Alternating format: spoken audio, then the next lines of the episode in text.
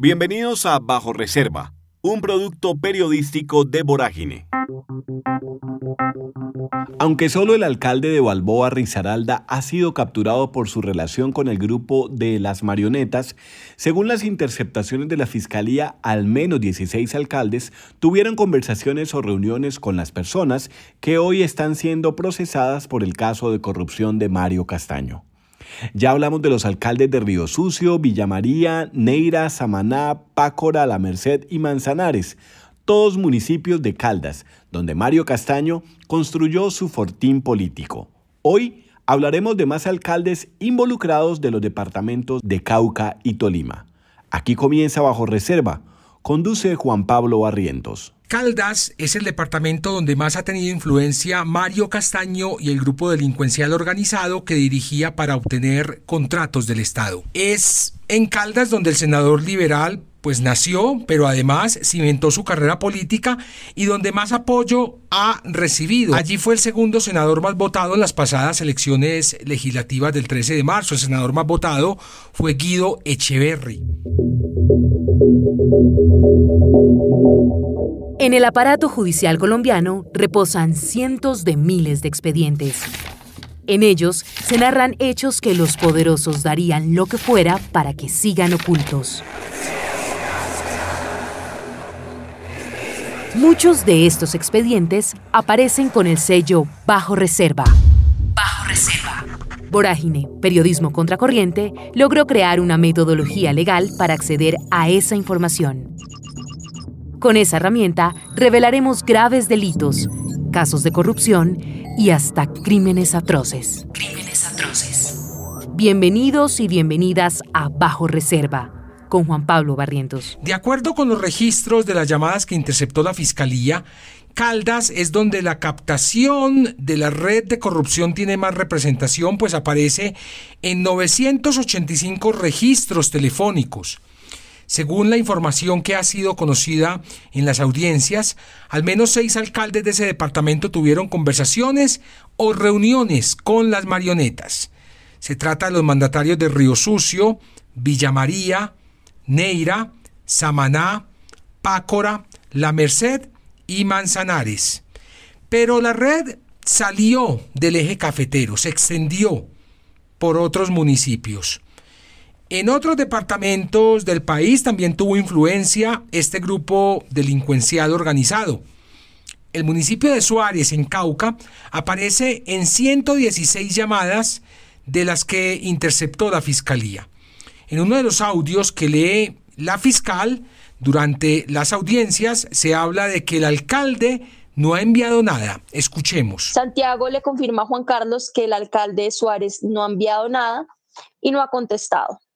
Juan Carlos le confirma a Santiago que habló con el alcalde de Suárez y le pide que vuelva y lo llame y también al de contratación. La persona que ocupa ese cargo desde 2020 es Ronald Villegas Orlaz, elegido con 3.304 votos en una candidatura que respaldó el partido Colombia Renaciente. Otro de los alcaldes involucrados con las marionetas es el de Piendamó, Cauca, Víctor Hugo Franco Muñoz. Este fue el candidato de la coalición para volver a crecer, que fue conformada por los partidos Liberal, Cambio Radical y de la U.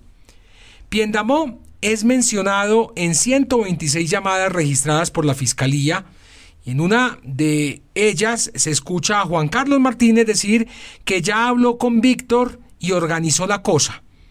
En ese municipio, Mario Castaño realizó una reunión el 13 de febrero en medio de su campaña para ser reelegido en el Senado de Colombia. Escuchemos. Comunicación del 3 de febrero del año 2021. Juan Carlos Martínez le dice a Mario que ya habló con el alcalde de Piendamó, Víctor, y organizó la cosa. Y el domingo la reunión de 8 a 12 en Piendamó. Armero Guayabal en Tolima aparece en 150 llamadas es el tercer municipio con más registros. Su alcalde se llama Medardo Ortega Fonseca. Llegó al poder con 3.162 votos y con el apoyo de los partidos de la U, Liberal, Conservador, Mira y Alianza Democrática Amplia, ADA. El aval de los liberales lo recibió en nombre de Mario Castaño en julio de 2019. En ese municipio se adelantaba la gestión de un sacúdete con ayuda de la lobista Nova Lorena Cañón, que hoy está capturada y ya ha firmado un preacuerdo con la Fiscalía. El proyecto Sacúdete el Parque del Ministerio del Interior es una estrategia para construir escenarios deportivos con recursos del Fondo de Seguridad y Convivencia Ciudadana Fonsecon. Cañón le informaba a Ortega sobre el avance de la viabilización del proyecto. Escuchemos. El 21 de junio del año 2021, Lorena habla con un mandatario local que se llama Medardo Ortega y le confirma que Ana es la que está manejando toda la evaluación y toda la viabilidad del sacudete de Armero. Y el señor Mauricio es quien realiza el radicado. Informa que todo está listo y ok. Los sacúdete al parque, la caja menor de la red criminal de Mario Castaño. Para gestionar ese proyecto ante el Ministerio del Interior, Mario Castaño les ofreció 100 millones de pesos a Nova Lorena Cañón y Pablo Gómez, otro de los hombres que trabajaba para esta red criminal. Además del sacúdete, Nova Lorena adelantaba la gestión de una biblioteca en Armero Guayabal por 900 millones de pesos. De acuerdo con la Fiscalía General, el alcalde de ese municipio entregaba 8 puntos por ese proyecto el 8%, que equivale a 72 millones de pesos. Escuchemos. Pablo le refiere a Lorena que revisando está pendiente lo del proyecto de la biblioteca para Armero y que ese proceso lo tiene una persona, una tercera persona de nombre Juan Pardo. Y le confirma que esa biblioteca es por 900 millones de pesos y que de ahí este gordito entrega 8 puntos. El gordito refiere al analista como el alcalde de Armero, Medardo Ortega. Coelho, en el departamento de Tolima, tiene 10 registros entre las llamadas de las marionetas. Sobre ese municipio, Nova Lorena Cañón le dijo a la fiscalía, en medio del interrogatorio al que se sometió tras llegar a un preacuerdo, que recibió de parte del alcalde de Coelho o del director del hospital de Coelho. En esa llamada me pedía que le ayudara con el lobby para la adjudicación de una ambulancia de Coelho. Ese lobby era ante el Ministerio de Salud. Él manifestó que me iba a pagar por el lobby, pero nunca llegamos a un acuerdo. El Ministerio de Salud. Hasta allí también llegaron las marionetas. El alcalde de Coelho Evelio Caro Canizales fue elegido en 2019 con 3.289 votos que consiguió respaldado por el partido de la U. Del departamento del Tolima también hay otro alcalde que buscó a las marionetas para que adelantaran la gestión de un proyecto ante el Ministerio de Cultura. Nova Lorena Cañón le contó a la fiscalía que con el alcalde de Mariquita la reunión fue en el TRIP. Segundo semestre del año pasado, el alcalde de Mariquita nos dice que nos puede pagar por el lobby cinco puntos por las gestiones que adelantemos, por ejemplo, de Mincultura, pero esto nunca se cristalizó, dijo la lobista, la relacionista pública de la organización criminal. Juan Carlos Castaño Posada es el alcalde actual de Mariquita.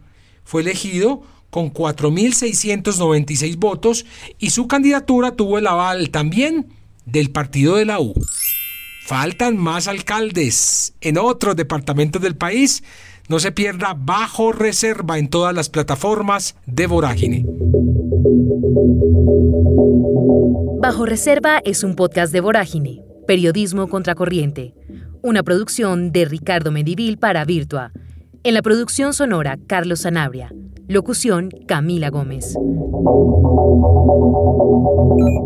Más investigaciones e historias en www.voragine.co y en redes sociales, arroba. Gracias por escuchar.